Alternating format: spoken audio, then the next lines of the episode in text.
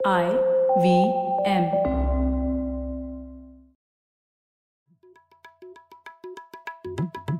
भाई हम हिंदुस्तानियों को बतियाना बड़ा पसंद है। बंगाली में अड्डा उड़िया में खोट्टी कन्नड़ा में हरटे और हिंदी में पुलियाबाजी। इस कला के लिए हमारी हर भाषा में एक शब्द है। हम तीनों तो अक्सर मिलकर पुलियाबाजी करते ही रहते हैं। तो हमने सोचा आपको भी इसमें शामिल कर लिया जाए। तो आइए प्रणय सौरभ और ख्याति के साथ करते हैं पुलियाबाजी। हेलो सौरभ कैसे हैं आप? बस बढ़िया प्रणय। तुम बताओ ख्याति? बस सब ठीक चल रहा है। ख्याति तुम्हारे घर पे पानी आ रहा है कि नहीं? मेरे घर पे पानी आ रहा है और मुझे उसका पैसा भी पे करना पड़ता है। हाँ और तो मुझे ये भी देखने को मिलता है कि मैं अपने नेबर से ज़्यादा पानी यूज़ कर रही हूँ कि नहीं? ऐसा देखने मिलता है? आपके बिल में रहता है ऐसा? हाँ हम्म। नेबरहुड एवरेज दिखाई देती है और नेशनल एवरेज दिखाई देती है। तो आपको पता चलता है कि हाँ हम ज़्यादा पानी खर्चा कर रहे हैं कि कम कर रहे हैं। तो हाँ, ये एक अच्छा हाँ इसे हम लोग नज कहते हैं ना ये बिहेवियरल इकोनॉमिक्स का एक थियरी है कि अगर नेबरहुड एवरेज वगैरह बिल बिल में हो तो आपको इंसेंटिव रहता है कि आप कम उपयोग करें। इस- हम्म। क्योंकि बिल ज़्यादा होगा आपका इस हम्म, तो हाँ। खैर हम लोग पानी की बात इसलिए कर रहे हैं क्योंकि सौरभ और मैं तो बैंगलोर में है और हर कुछ साल में यहाँ पर कावेरी के ऊपर बवाल उठता ही है। तो कावेरी रिवर शेयरिंग के ऊपर बैंगलोर में जनरली किसी भी चीज़ के लिए ऐसे रायड्स या बंद होते नहीं है पर इस चीज़ के बारे में काफ़ी फ्रीक्वेंटली होती हैं चीज़ें और इस साल वापस वही हुआ। आ, तो सौरभ आपके घर में पानी आ रहा है कि नहीं? हाँ हाँ पानी तो आ रहा है क्योंकि ये, ये सोसाइटी वोसाइटी में रहो तो आप उससे छुटकारा पा जाते हो। अगर सरकार से नहीं आएगा तो टैंकर से आ जाएगा। आपके नल में तो आ ही रहा है। पीछे से हो सकता है थोड़ा सा पानी कावेरी का हो थोड़ा पानी टैंकर का हो तो इस तरह से हाँ। वो डिवाइड हो जाता है। लेकिन पानी तो आता ही रहेगा। लेकिन एक चीज़ है कि मतलब ये सौ डेढ़ सौ साल पुराना झगड़ा चल रहा है। ठीक है? हम्म। तो हमने थोड़ा सा हमारी जो मैसूर की हिस्ट्री वाला हम लोगों ने डिस्कशन किया था उसमें भी आया था कि भाई वो के आर एस डैम बना तो ऑब्वियसली उसके बाद से शुरू हुआ है ये झगड़ा। ठीक है? हम्म, क्योंकि सारा पानी पहले तो तमिलनाडु को मिलता ही था फिर जब हम लोगों ने यहाँ पे कर्नाटका में डैम बना लिया तो फिर हम कंट्रोल कर सकते हैं कि नीचे वालों को कितना पैसा मिले। नदी में हमेशा ये झगड़ा है ना कि ऊपर जो है नदी के और जो नीचे है नदी के उनमें पानी का बंटवारा हो कैसे? मेन मुद्दा तो यही है। झगड़े का। हम्म, हम्म, हाँ, और ये कोई मेरे विचार में सिर्फ़ कर्नाटका तमिलनाडु स्पेसिफिक नहीं है। यहाँ पे ज़्यादा स्पेसिफिक है क्योंकि पॉलिटिकल सिचुएशन वगैरह ऐसी है लेकिन ये किसी भी बहुत राज्यों के बीच में हो सकता है। इसके ऊपर तो अगर ये दो अलग अलग कंट्रीज़ होती तो शायद वॉर हो जाती। हम शायद सब भारतीय गणराज्य का पार्ट है तो इसलिए शुक्र है सुप्रीम कोर्ट वोट में मामला जाता है और सिर्फ़ शीशे वीशे टूटते हैं और बसें जलती हैं।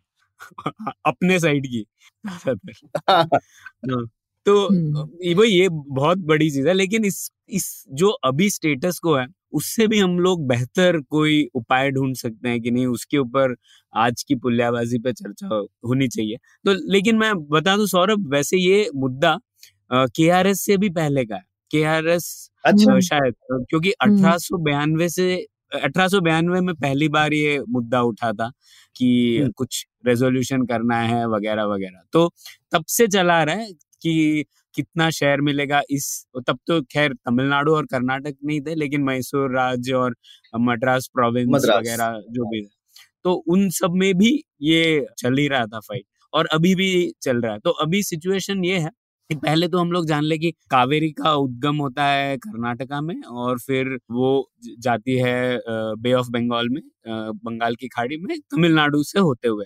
और जो कमांड एरिया है कावेरी का, वो केरला और पुदुचेरी को भी सर्व करता है। तो ये चारों राज्य इन्वॉल्व है, जबकि हम लोग जनरली बात करते हैं तमिलनाडु और कर्नाटका की, लेकिन चारों राज्य इन्वॉल्व है इस डिस्प्यूट में। तो ये डिस्प्यूट चलता रहा, कई सालों पर हुआ, फिर 2007 में एक कावेरी वाटर ट्रिब्यूनल था तो उसका गठन 1990 में हुआ था और 2007 17 साल बाद उन्होंने फैसला दिया और उन्होंने 17 साल बाद एडमिनिस्ट्रेटिव एलोकेशन डिसाइड कर लिया कि उन्होंने बोला कि अगर एवरेज ईयर होता है जिसमें सात हज़ार चार सौ थाउज़ेंड मिलियन क्यूबिक फीट पानी होता है, उसका कितना संचय होता है एवरेज इतना पानी होता है।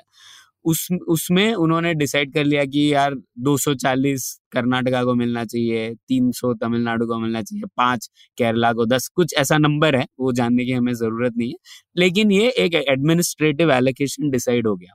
और उसके बाद ऐसा हुआ कि वो जो ऑर्डर था, उसको चारों राज्यों ने चैलेंज किया। कोई भी खुश नहीं था इससे, आज भी खुश नहीं है। और वो केस सुप्रीम कोर्ट पे गया और अभी भी चल रहा है, वो केस फाइनली रिजॉल्व नहीं हुआ है। लेकिन इंटरमीडिएट ये हुआ है कि 2018 में एक और रेगुलेटरी कमेटी का गठन हुआ, वगैरह वगैरह। तो अब ये नेगोशिएशन से चलती है बात। तो जिस दिन, जिस साल पानी ठीक है, उस साल तो कोई हम लोग सुनते नहीं है ज़्यादा, लेकिन जिस साल पानी कम हुआ उस दिन एक राज्य बोलता है यार मेरा तो इसमें इतना एलोकेशन है उसका तुमको देना है। दूसरा राज्य बोलता है कि नहीं हमारे पास पानी नहीं है हम क्यों देंगे? तो ये मुद्दा इसी तरीके से चलता आ रहा है और इसका कोई अभी तक ऑल्टरनेटिव सोल्यूशन नहीं ढूंढा है। तो आप इस इसको एक और तरीके से समझ सकते हैं प्रॉपर्टी राइट्स क्लियर नहीं है। किसको कितना कैसे मिलना चाहिए? और अगर मेरे पास नहीं हो तो क्या मैं एक्सचेंज कर सकता हूँ? या मैं और कुछ और दे दू जिसकी बजाय मुझे पानी मिल जाए क्योंकि मुझे उसकी ज़्यादा ज़रूरत है? ऐसा कोई सिस्टम नहीं है। सिर्फ़ ये एक लीगल डिस्प्यूट की तरह हो गया और इसे देखा भी गया है एक न्याय के दृष्टिकोण से जस्टिस के दृष्टिकोण से। इसको एक रिसोर्स की तरह नहीं देखा गया तो न्याय के दृष्टिकोण से तो न्यायपालिका ही डिसाइड करेगी और वो चल रहा है डिस्प्यूट तो ये आज का स्टेटस है और इसीलिए हर साल जिस दिन जिस साल पानी कम होगा और बारिश कम होगी, उस साल ये प्रॉब्लम आएगा ही आएगा। मतलब आप गारंटी से बोल सकते हैं। मैं देख रहा था, हम लोग तक्षशिला में इससे 2016 में इसके ऊपर कुछ लोगों ने काम किया था और हर साल सितंबर, अक्टूबर के अराउंड इसका एक डर रहता है कि ये उछलेगी बात। तो लास्ट ईयर भी हम लोगों ने तकरीबन इसी समय पे एक और डॉक्यूमेंट लिखा था और इस साल वापस अक्टूबर के आते आते वापस ये विषय उछल गया। हम्म, मुझे तो लगता है कि लेकिन इस इस विषय में ना थोड़ा सा लोगों ने उसको अपना ईगो का इशू बना लिया है कि ये हमारी स्टेट की अस्मिता के साथ हमने जैसे मतलब कैसे हमें कर्नाटका को ही पानी देना है कैसे हम उसको तमिलनाडु को दे सकते हैं? और हम अगर तमिलनाडु को नहीं सकते तो सारे तमिलियंस पे भी हम गुस्सा करेंगे। मतलब एक प्रकार का एक आक्रोश भी रहता है ना इस प्रकार का। तो जैसे आपने कहा कि मैं भी जब कुछ टाइम के लिए बैंगलोर में रहती तो मैंने ये नोटिस किया था कि कुछ लोग जो बाकी के समय बिल्कुल भी पॉलिटिकली बात नहीं करते हैं, लेकिन इस मुद्दे पे एकदम उनकी पैशनेट हो जाते हैं और वो इस प्रकार की भाषा में बोलने लगते हैं कि हम अपना पानी वहाँ पे कैसे देते हैं एक हक का उनको लगता है कि ये तो हमारा पानी है, हमारा हक है, हम उस किसी और को नहीं दे सकते हैं। ऐसा थोड़ा सा और फिर थोड़ी रैशनैलिटी कम लगती है उसमें फिर ऐसा ज़्यादा तो लगता है कि नहीं हमें ही होना चाहिए ऐसे कुछ रीजनिंग उस पर काम नहीं कर सकती ऐसा मुझे लगता है फिर कभी कभी ख्याति एकदम मैं सहमत हूँ इसमें एक कोड भी बोलते हैं लोग अक्सर कावेरी नम्मदू ऐसे चीज़ें आती है और फिर कावेरी की स्पेलिंग क्या होनी चाहिए वो भी एक काफ़ी कंटेंशियस मामला है के ए वी ई आर है या के C A U V E R भाई तो लेकिन आप स्पेलिंग हो या मॉडर्न हाँ। तो पर आप जो कह रही थी ना ख्याति उसमें मुझे थोड़ा डीपर चीज़ है कि क्योंकि लिंग्विस्टिक दृष्टिकोण से हमारे राज्य डिवाइडेड है तो वो एक अलग तरीके की चीज़ हो जाती है। ये सब इश्यूज़ सिर्फ़ पानी हम्म। की बात नहीं है ये सब इश्यूज़ सब नेशनलिज्म और हमारी अस्मिता क्या है जैसा आप कह रही थी उसकी बात हो जाती है। तो इसके बारे में हम लोगों ने चर्चा भी की है लेकिन ये डर तो रहता है और हर बार ये उछल के आता है अलग अलग मामलों में। हम्म, और ये हमको आई मीन जैसे तुमने बोला भी राइट प्रणय, क्योंकि ये आज़ादी से पहले का मामला है तो ये उस समय भी मैसूर स्टेट और मद्रास स्टेट जबकि दोनों इन वे ब्रिटिशर्स के रफली अंडर थे, पर फिर भी मैसूर स्टेट ने आकर के ज़बरदस्ती और अपनी बात मनवा भी ली थी कि डैम बना के हम अपना पानी नहीं जाने देंगे। तो ये, और शायद किसी हद तक मेरे को लगता है इतना नाजायज गुस्सा तो नहीं था उनको बहुत देर में ये समझ में आया कि भाई हमारे यहाँ से इतनी बड़ी नदी जा रही है और इसको यूज़ करके हमने कुछ प्रोस्पेरिटी हमारे राज्य में नहीं क्रिएट करी। तो एक थोड़ा मुझे लगता है एक एनवी है कि हमारे राज्य से नदी एक निकलती है और यही उपजती भी है। क्या कहते हैं, यहीं के पहाड़ों वहाड़ों से बरसात का पानी और इन सबसे ही वो निकलती है। लेकिन उसके बाद में अब वो मंड्या का रीजन पहले उस तरीके का नहीं था और अब तो हम वहाँ पे गन्ना उगाते हैं जो कि सबसे ज़्यादा पानी वाली क्रॉप है। तो ये भी चीज़ है हाँ। कि हमने पानी लेकर के सबसे जो वाटर इंटेंसिव क्रॉप थी वो उगाने का निश्चय कर रखा है। तो ऑब्वियसली जो हम्म। वहाँ के गन्ना किसान है वो बोलेंगे भैया पानी कम है तो सबसे पहले मुझे पानी दे दो। और मेरा पानी कम हुआ तो मेरी क्रॉप नहीं आएगी तो मेरी आजीविका तो नहीं चलेगी। हाँ, उसके बाद और- मैं किसी को देखता हूँ। और तमिल और नाडु भी चावल उगाता है। जिसके लिए भी इसको सारा पानी चाहिए। ठीक है? तो इधर गन्ना उग रहा है उधर चावल। नहीं हाँ। ये ये आपने बहुत सबसे बड़ा मुद्दा यही है जो अभी का सिस्टम है उसमें कोई इंसेंटिव नहीं है किसी भी राज्य को अपने इरिगेशन या अपने क्रॉप पैटर्न को बदलने का ये बस बात हो रही है कि बस तुम मुझको दे दो कोर्ट से दलीलें होंगी कि आप मुझे पानी दे दो क्योंकि मेरे यहाँ पे बहुत ज़्यादा प्रॉब्लम है। और दूसरा राज्य बोलेगा मेरे यहाँ दूसरा। लेकिन कोई भी इंसेंटिव नहीं कि यार हम लोगों को अलग चीज़ करनी चाहिए कि नहीं। क्योंकि सौरभ आप एक और तरीके से देख सकते हैं बैंगलोर में पानी आता है कावेरी का। 150 किलोमीटर दूर है वो नदी। और हम्म। हम और बैंगलोर हाइट पर है। मैसूर के कंपेरेटिवली तो हम लोग कितना पानी ऊपर पंप कर रहे हैं और वो पानी तकरीबन मतलब आ, काफ़ी कम प्राइस तो नहीं है पानी ठीक से तो आप की सही कीमत भी नहीं दे रहे हो और वो भी इंसेंटिव नहीं है वो सब बोल रहे हैं ठीक है बैंगलोर को तो चाहिए ही पानी मतलब कर्नाटका की एक्चुअल में दलील है ये सुप्रीम कोर्ट की और कि अगर हम लोगों ने पानी दे दिया ज़्यादा तमिलनाडु को तो बैंगलोर में पीने का पानी नहीं रहेगा लोगों के लिए लेकिन हम हम्म। लोग ये नहीं सोच हम्म। पा रहे कि यार एक तो हम लोगों को इतनी दूर से लाना है तो कैसे हम लोग पानी का यूटिलाइजेशन ठीक से कर पाए कैसे हम लोग ये प्रिवेंट कर पाए कि लोग कावेरी का पानी उपयोग करें अपनी कार धोने के लिए या फिर अपनी गार्डन में पेड़ पौधे उगाने के लिए वो सोच हाँ। नहीं हो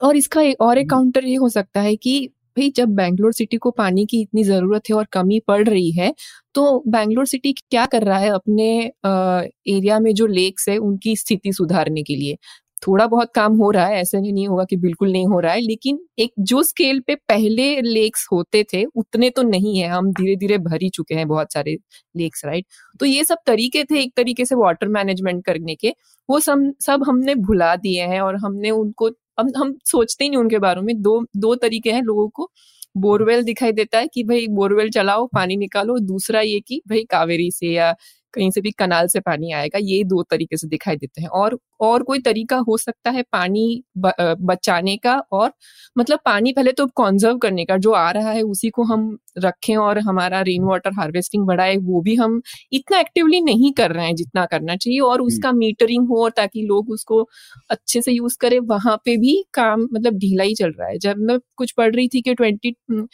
आई थिंक 2018 2019 में मीटरिंग कुछ कंपलसरी बना दिया गया था लेकिन उसका इम्प्लीमेंटेशन अभी तक हुआ नहीं है। बहुत सारी सोसाइटीज में सब ऐसे ही चल रहा है। तो ये सब चीज़ों पे इतना काम नहीं हो रहा है लेकिन वहाँ पैशन नहीं आएगा लेकिन जहाँ पे मतलब मांगना होगा तो सिर्फ़ सबको पैशन आ जाता है कि भाई हमें पानी चाहिए हम्म।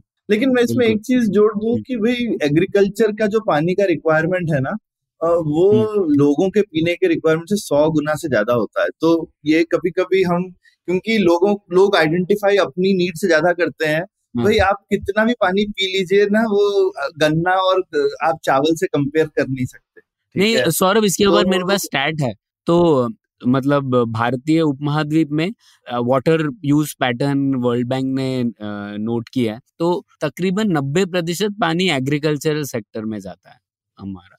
और दो तीन प्रतिशत हाउस होल्ड में और सात आठ प्रतिशत इंडस्ट्री वगैरह में। तो नब्बे प्रतिशत के आसपास तो एग्रीकल्चर ही है तो हाँ हाँ तो और देखो दो प्रतिशत उधर है तो लगभग चालीस गुना पानी एग्रीकल्चर में जा रहा है इंडिविजुअल से लेकिन हमारा फोकस ऑलमोस्ट फिफ्टी परसेंट से भी ज़्यादा हम लोगों को बोलेंगे तुम पानी वेस्ट मत करो सही तुम ये मत करो।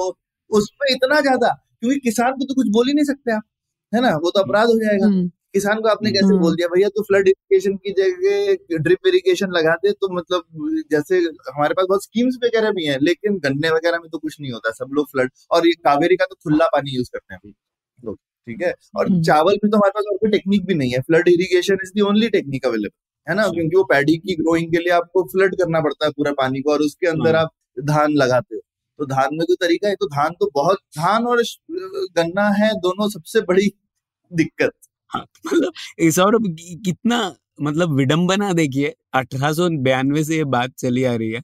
तो आपने आप अगर ये सिस्टम ठीक काम करता तो जो क्रॉप पैटर्न्स है दोनों राज्यों में वो उस तरीके से होते जो कि इस वास्तविकता को ध्यान में रखते। लेकिन एग्जैक्टली ऑपोजिट हुआ।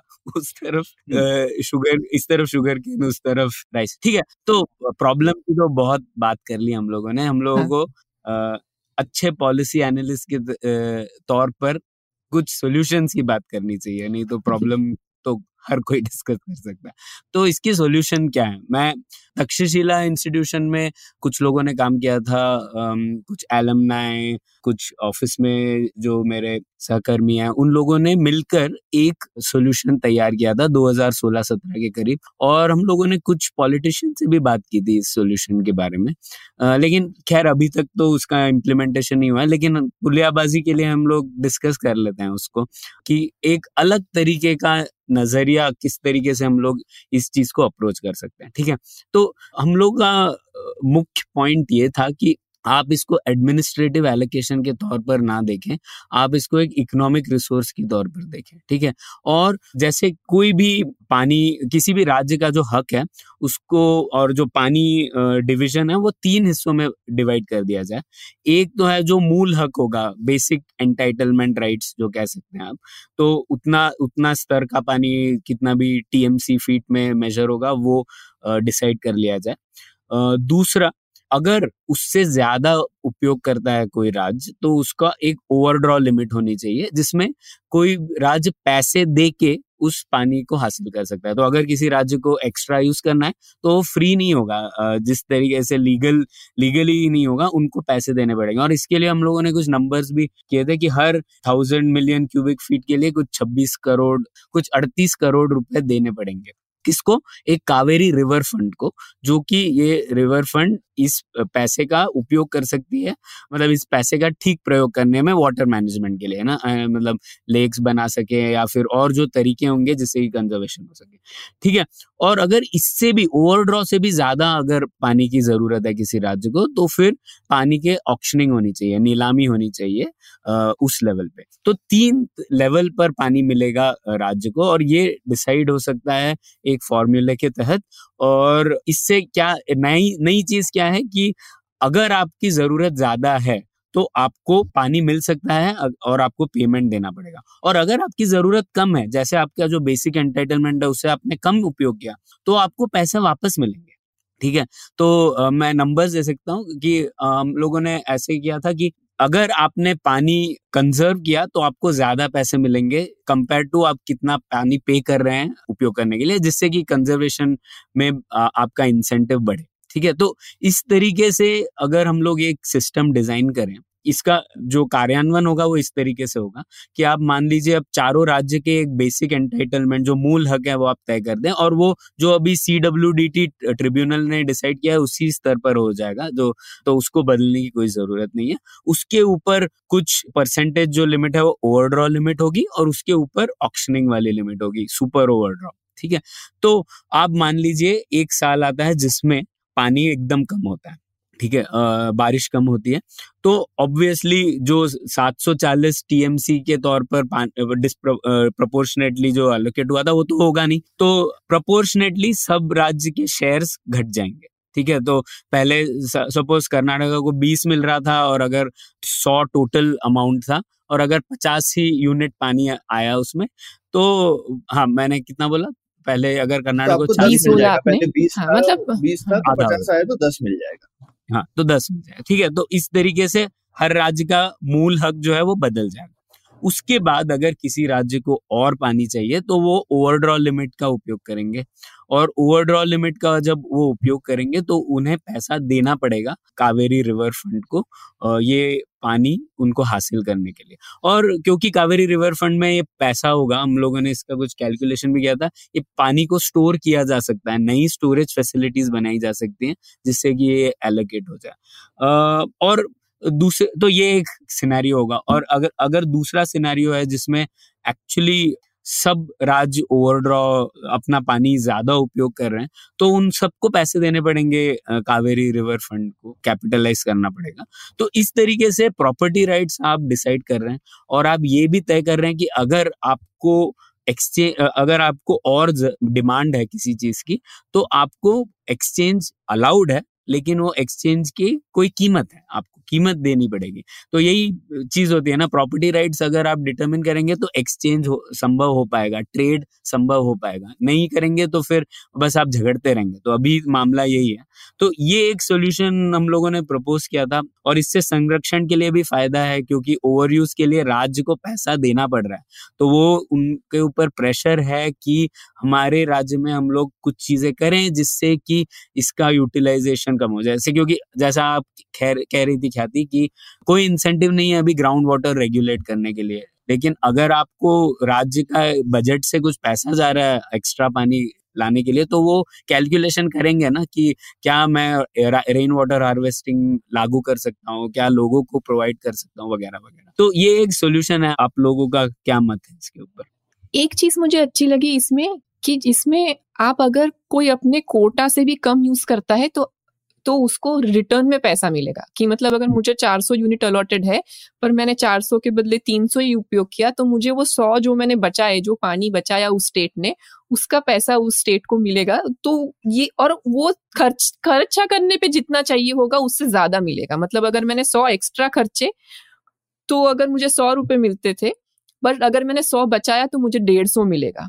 तो हम्म। वहाँ मुझे वो मुझे अच्छा मैकेनिक्स लगा जिसमें मतलब incentive to conserve is more versus okay पैसा दे के मैं खर्चा कर लूँगा का सेम इक्वेशन नहीं बैठता है तो ये मुझे सही लगा। बिल्कुल एक तो इसमें पैसा क्योंकि आ गया प्रणिना तो मुझे हमेशा लगता है कि आने से अब ये हम जैसा हमेशा बोलते हैं पॉलिसी में स्विच नहीं होना चाहिए नॉब होनी चाहिए। तो आप हम्म। जिसको घुमा सके रेगुलेटर टाइप है ना? तो हम्म। सिर्फ़ पंखा ऑन ऑफ़ नहीं करना चाहिए वो एक से पाँच तक आप घुमा सकते हो। तो पैसा किसी भी इक्वेशन में थोड़ा सा उसको पैसा डाल देने से आपको नॉब आ जाती है, जहाँ आप कुछ उसको ऊपर नीचे कर सकते हो। और सबसे अच्छा ये हो कि अगर सरकार वो पैसे को यूज़र से लिंक कर सके, जैसे फार्मर्स को सीधा वो पैसा सब्सिडी में ही दे दो कि भैया देखो तुमको इतना पैसा मिलेगा, अगर तुम ये करोगे तो हम कुछ कर सकते हैं। या फिर और ये इतनी इम्पोर्टेंट नदी है तो मुझे लगता है वो कावेरी अगर, वो जो एक अगर कावेरी का जो फंड बन रहा है कि जैसे आप क्या जो बरसात इतनी होती है, क्या आप और बरसाती नदियों का ट्रिब्यूटरी बना सकते हो, ताकि नदी में और पानी आए? अभी ये किसकी ज़िम्मेदारी है? है ना कि नदी की ही देखरेख की जाए कि नदी को हम और कैसे खुशहाल बना सकते हैं, या नदी से पानी कहीं जा रहा है क्या, उसको हम कैसे बचा सकते हैं? इवेपोरेटिव लॉसेस अगर ज़्यादा हो रहे हैं तो कैसे कम कर सकते हैं? तो ये वाली जो चीज़ें हैं, ये अभी मेरे ख्याल से किसी के पास में ये सोचने का इंसेंटिव है नहीं। और ये अक्रॉस स्टेट बाउंड्रीज आपको करना है तो अगर ये एक बॉडी है जो कि अक्रॉस स्टेट बाउंड्री काम करती है और फंडेड बाय द यूज़र्स एक तरह से है तो user funded directly state body है जिसका फ़ंक्शन बड़ा क्लियर है ये नदी को बेहतर से बेहतर बना के रखो क्योंकि इसका पानी हमारे लिए बहुत ज़रूरी है। है ना? ये कमर्शियल एंटिटी है तो जैसे एक माइन को मैनेज करते हो आप अब नदी तो माइन नहीं है रिप्लेनिशेबल है। तो आपको उसको ठीक से उसका संरक्षण करना है। बिल्कुल और मतलब इसमें और डिटेल्स कर सकते हैं कि जैसे कावेरी रिवर अथॉरिटी हो सकती है जो कि ये जो मूल हक का नंबर हमने तय किया है वो भी बदल सकता है। अब अगर पानी अ, हर पाँच छः साल में रिव्यू हो सकता है कि सब राज्यों का सात सौ चालीस टीएमसी अगर है ही नहीं और तो किस तरीके से नया डिसीज़न होना चाहिए। तो कई चीज़ें ऐड कर सकते हैं इसको बेहतर बनाने के लिए। लेकिन एक नई तरीके से सोचने की ज़रूरत है इस प्रॉब्लम को। अगर सेम कोर्ट में आप दलील करेंगे कि मुझे और पानी दो तो उससे किस, कोई भी सेटिस्फाइड नहीं है। जैसा मैंने कहा, हर राज इसके ऊपर केस करके बैठा है और उनको लगता है कि मेरे साथ ज्यादती हो रही है। तो वो आप सॉल्व इसमें ज्यादती का पॉइंट ही नहीं है। आपको पता है आपको ज़्यादा पानी चाहिए तो आपको भरपाई कर, करनी पड़ेगी उसकी और कोई तरीके से। तो ये अ, मुझे लगता है और मैं वैसे ये कोई नया सॉल्यूशन नहीं है वाटर मैनेजमेंट के दृष्टिकोण से। अ, मरे डार्लिंग बेसिन जो ऑस्ट्रेलिया में है उसमें भी इसका इम्प्लीमेंटेशन है। लेकिन आप दोनों से मैं ये बात बोलना चाहता हूँ कि पानी को आप एक कीमत लगा रहे हैं। वो, मुझे लगता है वो एक चीज़ है जो एक बहुत ही बड़ा माइंडसेट शिफ्ट है और शायद लोग उसे एक्सेप्ट करेंगे कि नहीं, वो ज़्यादा प्रॉब्लम है। क्योंकि सौरभ, जैसे एग्रीकल्चर के लिए पानी भी तो अभी ग्राउंड वाटर से आ रहा है। वो, उसको तो हम लोग उसको उल्टी दिशा में जाके हम लोगों ने इलेक्ट्रिसिटी भी फ्री कर दी है कि आप और पानी उतार। तो उस स्टेटस को से आपको इस स्टेटस को में जाना है जहाँ पे आप पानी जिस रिवर नदी जिसको आप मतलब एक देवी की तरह मानते हैं, उसके ऊपर आप कीमत लगा रहे हो। तो मुझे लगता है वो एक बहुत बड़ा माइंडसेट शिफ्ट है जो मुश्किल है। हाँ इसीलिए पॉलिटिकल इशू है सिर्फ़ एक ये इकोनॉमिक्स इशू नहीं बोल सकते। मेरे हिसाब से पॉलिटिशियंस कर सकते हैं। पॉलिटिशियंस का काम ही होता है लोगों को कभी कभी नेगोशिएट करना इस लेवल पे लेके जाना। मीन ऑब्वियसली इंटेंशन होना चाहिए सॉल्व करने का। आई होप कि यहाँ पर मतलब डेढ़ सौ साल पुराना मुद्दा का कुछ सोल्यूशन निकालना सब पॉलिटिशियंस के लिए आई मीन उनका इतिहास में नाम दर्ज हो जाएगा। मुझे लगता है कि अगर ये लोग मिलना चाहिए। ठीक है हाँ। अगर ये दो देश होते तो नोबेल प्राइज मिल जाता है पर भारत रत्न तो मिलना चाहिए तो स्टेट के बीच में ठीक है हाँ। नहीं तो, मैं लेकिन एक चीज़ जोड़ना चाहती थी हाँ। कि जो आपने जो सॉल्यूशन सजेस्ट किया ना उसमें ये ध्यान देना पड़ेगा कि फिर वो इलेक्ट्रिसिटी भी फ्री ना हो वरना क्या होगा कि अभी रिवर का पानी बचाने के लिए सब लोग फिर ज़मीन में से पानी निकालना शुरू कर देंगे तो वो भी पासा उल्टा पड़ सकता है उसमें लेकिन इसलिए वो सब कुछ इंटीग्रेटेड ही है। अगर ये एक चीज़ करोगे और दूसरी पाँच चीज़ नहीं करोगे तो वो काम नहीं कर पाएगा ऐसा मुझे लगता है। अनफॉर्चुनेटली सारे वाटर मैनेजमेंट सिस्टम में यही है कि हाँ कि पूरा नेटवर्क ही तुमको सुधारना ही पड़ेगा अल्टीमेटली हाँ। इसलिए मीटरिंग तो मुझे लगता है ज़रूरी है चाहे ग्राउंड वाटर ही हो हम मतलब सरकार को बोलना चाहिए भाई आप ज़मीन से भी पानी लगाते हो तो मीटर तो लगेगा। बिना मीटर के आप हाँ। पानी नहीं यूज़ कर सकते। इलेक्ट्रिसिटी हाँ, इलेक्ट्रिसिटी फ्री है या नहीं है? पानी का मीटर होना चाहिए आपके पास। ठीक है? और हम्म। वो और फिर ठीक है कुछ लेवल तक फ्री है उसके आगे प्राइस जो भी प्राइसिंग तो अलग चीज़ है। पहले मेजर तो करो मीटर तो करो। हम्म।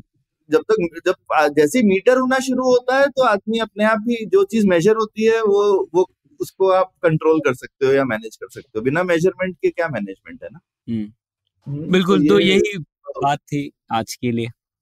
नहीं नहीं बहुत बढ़िया आई थिंक ये एटलीस्ट एक एकदम अलग तरीका है एटलीस्ट सोचने का, वरना मतलब लड़ाई झगड़ा तो चलता ही रहता है और फिर सुप्रीम कोर्ट भी ऐसी चीज़ों में ना तो एक पंचायत टाइप दे देगा अच्छा थोड़ा तुम ले लो, थोड़ा तुम ले लो, इसमें कोई न्याय वाला तो कोई चीज़ नहीं है, ठीक है? तो बस ये होता है कि कैसे समझा दे पॉलिटिकल सोल्यूशन इन चीज़ों का निकाल देता है सुप्रीम कोर्ट भी। तो दर्शक, श्रोता हमारे बताएँ कि भाई उनको क्या लगता है इस चीज़ के बारे में ये तरीका सोचने का उनको कैसा लगा इसमें क्या अच्छा लगा क्या बुरा लगा हमें बताएँ। और इसके साथ खत्म करते हैं आज की पुलियाबाजी। शुक्रिया। शुक्रिया। उम्मीद है आपको भी मज़ा आया।